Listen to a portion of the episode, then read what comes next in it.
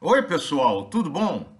Eu sou José Carlos Pinto falando com vocês aqui no canal Falando com Ciência sobre aspectos da educação, da ciência e da pesquisa que se faz no Brasil.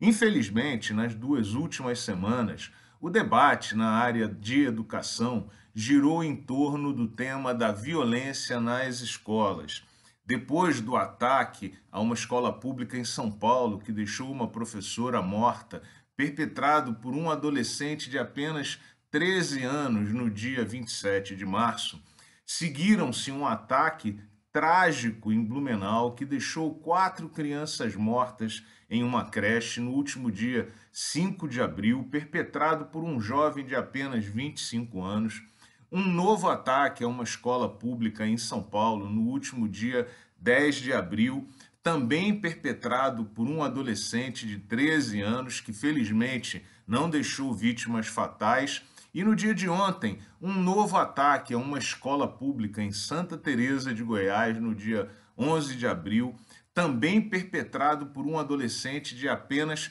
14 anos que felizmente não conseguiu consumar a violência que pretendia executar na escola. O tema, por obviedade, mobiliza as autoridades. E há uma certa discussão na mídia, uma certa confusão sobre como abordar esse tema espinhoso, já que uma parte da mídia acha que esses ataques não devem ser é, denunciados com muita clareza para não dar publicidade que, segundo essa parcela da sociedade acredita, é buscada por esses atacantes, mas também há a necessidade de divulgar com clareza, transparência esses eventos violentos para que a sociedade possa de fato participar desse debate, em particular porque boa parte desses ataques vem acontecendo em espaços públicos. Não se engane, trata-se aqui de uma ideologia exógena importada por essa estúpida direita brasileira que faz apologia à violência e às armas. Para que você não se engane, preste atenção em dois fatos relevantes. O primeiro deles é que o Twitter mantém e se recusa a remover contas que fazem apologia à violência nas escolas. É um absurdo. Você deveria considerar seriamente a possibilidade de abandonar essa rede social.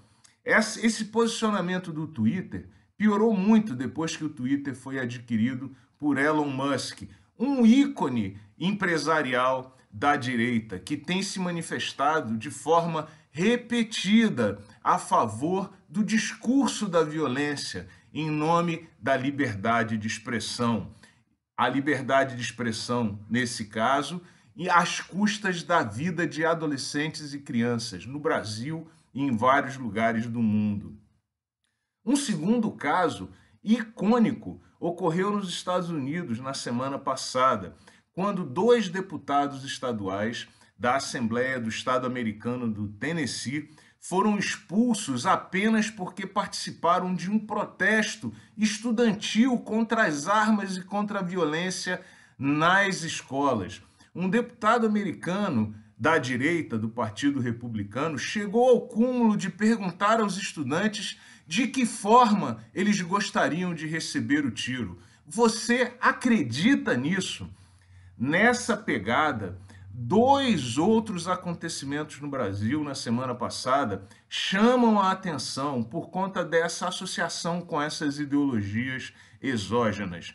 Em primeiro lugar, um professor, novamente em Santa Catarina, na cidade de Joinville, não se importa de ser filmado, declarando a seus estudantes que se ele atacasse a creche, é, que foi atacada e que resultou na morte de quatro crianças, ele mataria um número muito maior de crianças, de 15 a 20. Esse indivíduo, por obviedade, foi afastado e está sendo investigado pela Polícia Federal.